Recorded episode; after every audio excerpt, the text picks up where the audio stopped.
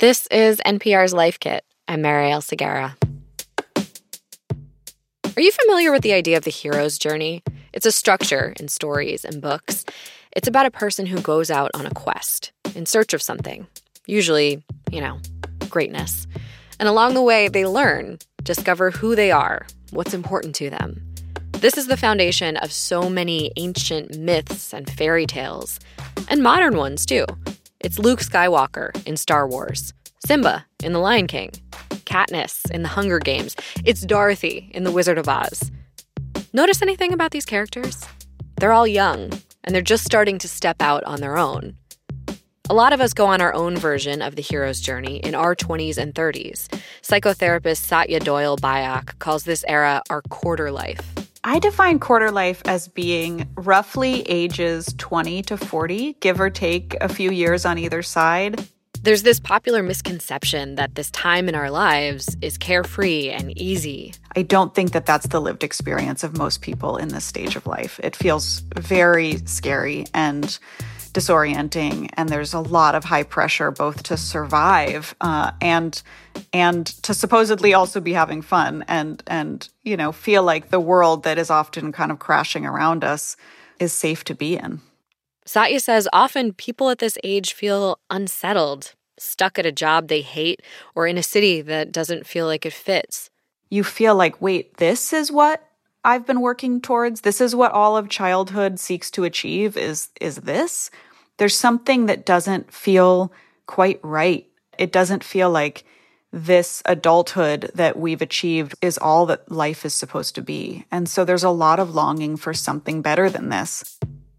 Now, defining that something and creating it, that can send you on your very own hero's journey. Satya wrote a book about this called Quarter Life The Search for Self in Early Adulthood. And she and I talked about how to do this work and build the lives we want. That's after the break. One of the central tensions for quarter lifers, and you talk about this in the book, is between wanting stability and wanting meaning. And it reminded me of a conversation I had with a close friend where I was saying, you know, I feel like I want to be grounded, but I'm also restless and I want adventure. Mm. And those two things are always tugging at me. Yes, absolutely. It's so common. And, you know, and I love just, we each have our own kind of expression of it, right? But when you're feeling pulled apart by two completely opposing desires, it's very confusing to know really how to step forward. What do you do next? What do you bury? What do you listen to? Yeah. You talk about that people fall into these categories often of like leaning more towards stability or leaning more towards meaning. Uh, I think you say so, like, meaning is like openness and connection, maybe adventure, like I was saying. Stability is a feeling of safety and protection. Mm-hmm. Yeah. There are um, illustrations in the book that get at this too. Uh, meaning is the uh, fire and stability is the fireplace, and you need the two of them together to have a really um, to make to make magic happen, right? Yes, absolutely. And I, you know, I tried to put these into some kind of metaphors and images throughout the book in, in many different ways to get a felt sense of it. And I, and I love your expression of it, you know, this desire for adventure and this desire for groundedness and just how individual the expression of these different longings is for each person. Um, you know, some person, a person might both want to go to art school and go to law school or both want to feel like they're fancy free and alone and living the single life and also long to be married with children. And it's so confusing to feel these truly opposing desires showing up inside of us.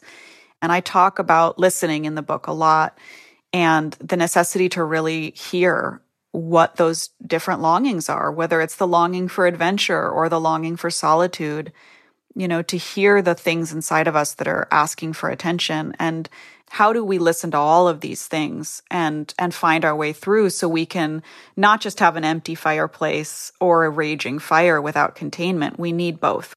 Yeah so there are four pillars you identify in the book for how to find this kind of balance between meaning and stability and they are separation listening building and integration And you specifically call them pillars, right? And not steps. That's right. Because they don't all necessarily happen in order. You know, I appreciate you emphasizing that and really naming it that it's it's not about them being steps upwards or stages or boxes to check because that's so much how we are raised is to think if if I just do this and then this everything's going to be fine. And we find out life is a lot more complicated and more psychological than that. Okay, so let's start with the pillar of separation. Can you talk about what that means? You know, in the hero's journey stories or in fairy tales or, or really, you know, so much of our storytelling, a character often is sort of leaving home and launching out into the world. Generally speaking, this sort of notion that becoming an adult means to to leave home. Does separation always entail a kind of literal physical separation like breaking up with a partner or moving out of your parents' house or something like that? It's a great question. I don't I don't think it does actually. I mean, I think there's a lot of folks who may still be living with their parents long into their, you know, uh, late 20s, early 30s as just part of the cultural norm. But the most important work is are they able to live their own separate existence while in their parents' home? But we know that actually the the sort of invisible hooks of childhood of our parents of a church we may have grown up in or a certain culture we were raised in that those hooks linger and they can linger for decades and decades if we don't really attend to them. And so there's a lot of nuanced work to heal and to grow and to learn about who we are as separate from from the way we were raised.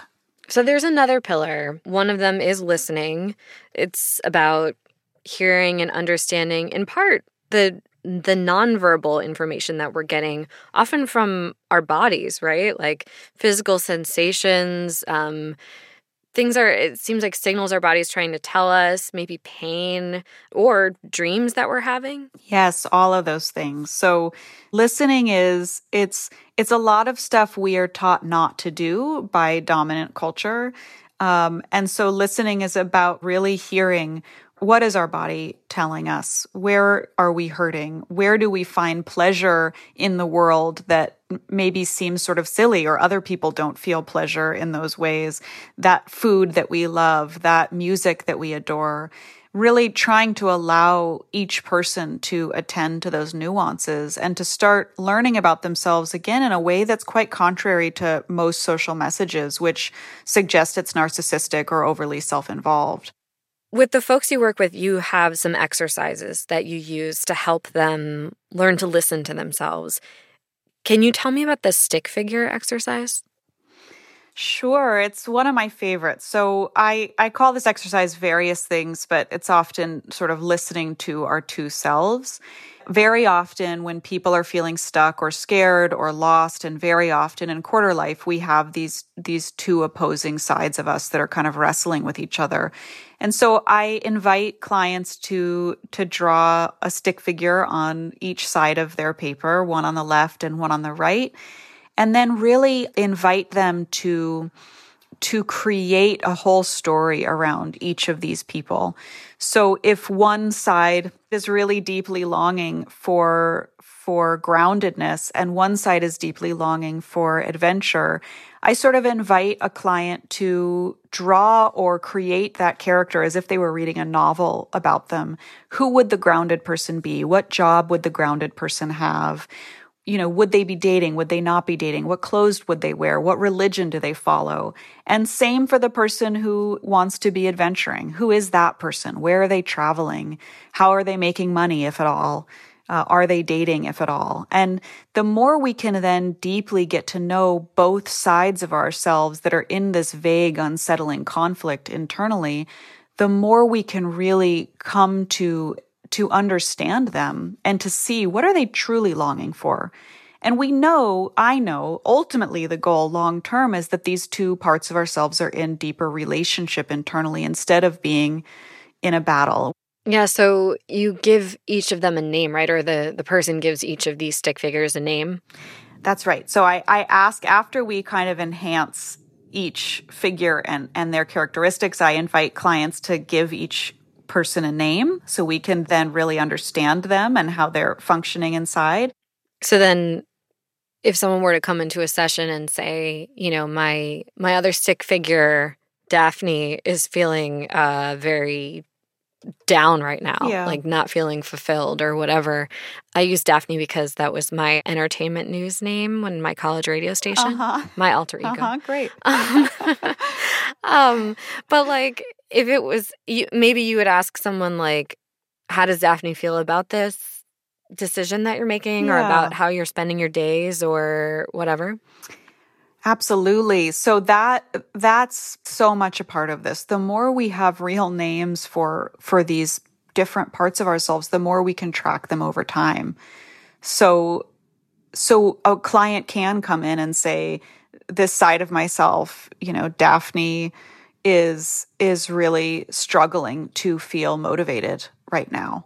And we can start talking about what is the balance going on internally then and and how do we how do we restore the balance or give more power to one side or another that's really craving it or needing it or desperate for it? Is Daphne from Frasier? Where it's, where does the name Daphne come from? It's from Scooby Doo. Oh, okay, great. Different time. I period. was I was choosing between at the time. I remember I just was picking two names that sounded like not me, but Mm. but one of them was Gidget. Mm, I just am like into older TV and Love stuff it. like that. and Yep. It sounded like a cute name. And then Daphne and I just felt more like Daphne was um she seemed like really cool, you know, and she was a little less buttoned up than the person I was on the Mm. air as a news reporter. So I went with Daphne. I love it. Yes. I definitely always picture her like she's dressed very cool. Yeah. Yeah. You know. And did it give you kind of different permissions internally to have Daphne as an alter ego? Yeah. Yeah, it did. Um and it's funny because as I've gotten older and and further in my career like I have been bringing them together. Mm, And I do think that some of the joy of like turning 30 and then turning like 31 and 32, 33 like has been bringing like the different parts of me together. mm, And I do want to talk about that a bit more about integration. But actually, another pillar is building, right? And it feels like I know these aren't steps, but it does kind of feel like building comes after separation and listening. yeah. What does building mean? Yeah, building, we often need to to build our own lives, right? I mean, a lot of quarter life is around sorting out what kind of life we want and how to create that life. And I talk in the book about how building comes after listening of really saying, okay, I've always wanted to be a writer and I've always been too scared to pursue that longing. But in order to really listen to myself, in order to really manifest this life that I want, I need to take that seriously and I need to start putting in the work. So, so building one's life often requires discipline and, and a lot of labor and, uh, willpower and effort that, that manifests in the external world what it is we might be feeling or kind of invisibly experiencing in the internal world. So the fourth pillar, integrate, right? What is what is that about? Well, could we go back to your example? Yeah. sure. I mean, I think the way you spoke about integrating your experience with Daphne over time is a beautiful example because it really helps to illuminate, I think, what this is ultimately about, which is it's about becoming more ourselves in a truly well rounded way. Uh, and it's about evolving too. You know, we can't evolve as people or as a culture or as individuals if we're just participating in the old social scripts. So, integration is about bringing parts of ourselves forward that might otherwise have remained buried. And it's seeing the magic that unfolds. And, and I really mean magic when we finally allow our whole selves to show up. Thank you so much for this conversation. I've really gotten a lot from it and from reading the book. Thank you so much. It's such a pleasure to be here. That was Satya Doyle Byock, author of Quarter Life The Search for Self in Early Adulthood, out now. For more Life Kit, check out our other episodes. We have one about how to embrace the power of an ordinary life, and another about how to think about your 20s. You can find those at npr.org slash lifekit. And if you love Life Kit and want more, subscribe to our newsletter at npr.org slash lifekitnewsletter. This episode of Life Kit was produced by Clare Marie Schneider and edited by Audrey Nguyen. Our visuals editor is Beck Harlan, and our digital editor is Malaka Gharib. Meghan Keane is the supervising editor, and Beth Donovan is our executive producer. Our new intern is Jamal Michel. Welcome to the team, Jamal. Our production team also includes Andee Tagle, Summer Thomad, and Sylvie Douglis. Julia Carney is our podcast coordinator, and engineering support comes from Gilly Moon. I'm your host, Marielle Segarra. Thanks for listening.